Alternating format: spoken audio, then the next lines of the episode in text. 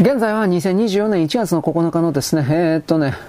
火曜日か、であります。まあ、これ日付はですね、あの、11日になってますね。あれもいいや。まあ、とりあえずあの、1日分だけで、えー、余計にやってるのはなんでかっていうとですね、結局のところ、あやいつか休むために、うん、そういうことです。えー、っと、私はですね、石川県の名東沖地震云々に関して、えー、さっきおはがきをちらりと読んでいたんですが、穴水高校だったかどこかにあった自動販売機をぶっ壊した複数の4、5人の男女がどうのこうの。これにおいて SNS はですね、えー、っと、持ち主から許可を得てどうのこうの。で、中の水はですね、えー、配った。お金は全然手をつけてなかった。どうのこうの。ということの動きに関しておはがきはですね、これでも結局外から入ってきた泥棒集団がレンタカー借りて現地に入って、そして、えー、ぶっ壊すだけぶっ壊しただけなんじゃないんですかという疑問。これもあるなと思います。だからこれらの疑問に関して私たちはですね、この肝心の自販機のオーナーの声が出ていないから、これらの混乱の状態が続いているんだということにいろいろ気づく。ということで私が言ったところで何かが変わるわけではありませんが、これらのオーナーの人たちは、いや、俺聞いてないよ、だとか、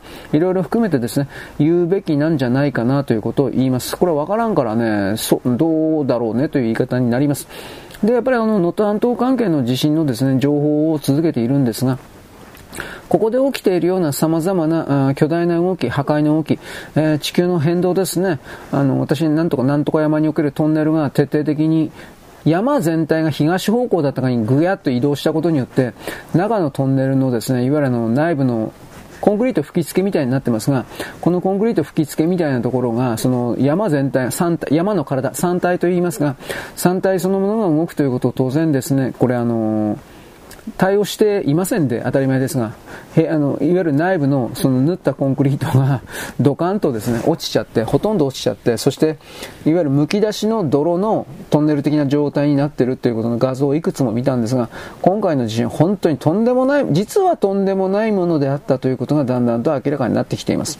これらの解析というものはもう少し時間がかかり、そして多くの国民にこれを知らせるべきだと思うんですけれど、私は思ったのは、えー、っとですね、避難訓練、これおはがきでもいただきましたけれども、各地域において基本的には避難訓練をやっている。それに関して、まずそうしたものに参加して、その上で体験を積むということ、これは大事です。しかし、避難訓練的なものにですね、参加できない人も多い。それはそうですね。私なんかもそうです。では一番大事なことは、これらの災害が起きた時に考えられうるようなことを文章であるとか漫画でも良いでしょう。何でもいいから、ゲームでもアニメでもいいでしょう。何でもいいからそのような作品化、または文章化、テキスト化した形で多くの人々に配り、勉学の形で、これは座学と言いますね。座る学問。座学の形ででもいいですから、これを多くの人々に知らせ、実際にそれ災害が起きたら、まず真っ先に何が起きるのかということ。水が止まる、電気が止まるであるとか、トイレの問題であるとか、避難所で泥棒が出るだとか、えー、倒れた家にですね、空き家にですね、いや、泥棒がが入ってくるだとか、レレイプがあるだとか、そうしたことのですね、実際の起きたことを含める過去の起きた事例を含めての何もかも明らかにしてそれらを前もって予習させるというか、それが、まあ、それすらできていないので、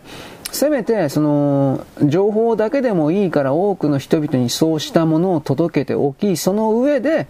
なんというかね、あのー、立ち向かうような気持ちを持ってほしい。つまり、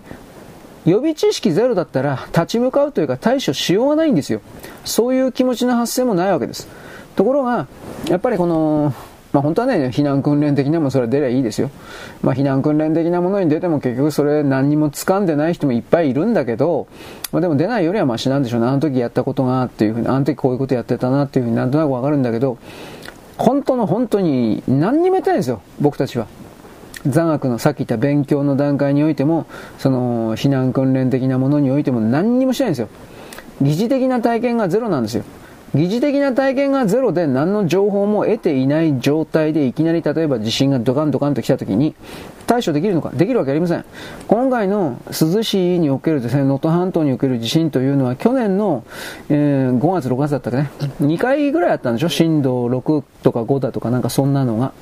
で、そのことで、それが起きるかもしれないとは思っていなかったと思います。人間とはそんなもんですから。何もわからないからね。起きるかもしれないということは思ってなかっただろうけど、実際に2回目、3回目が起きた時に、あの時と同じだということにおいて何をしなければならないのかということにおける、えー、予備知識ですか学習効果の結果というか、そうしたものはほんのちょっとではあろうけれども、あの、珠洲市を含めるような、あの、今回、輪島市を含めるような被災された方々の頭の中にはあったと思います。まあ、前回の珠洲市もね、結構だいぶひどかったんですよ。なんだかんだ言うけど。だから、それを、残悪の形、だからまあテキストの形でもいいし、動画の形でもいいけれども、まあ今は動画なのかもしれないけど、まあね、人がいっぱいで金がかかるから テキストでもいいんですよ。それを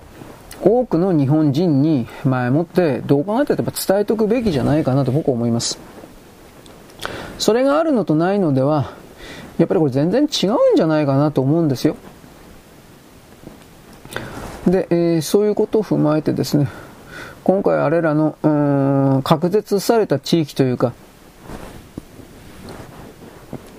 村々が点在しているような地域というか、そういう言い方をしますけど、そこにつながっている道路が非常に狭くて、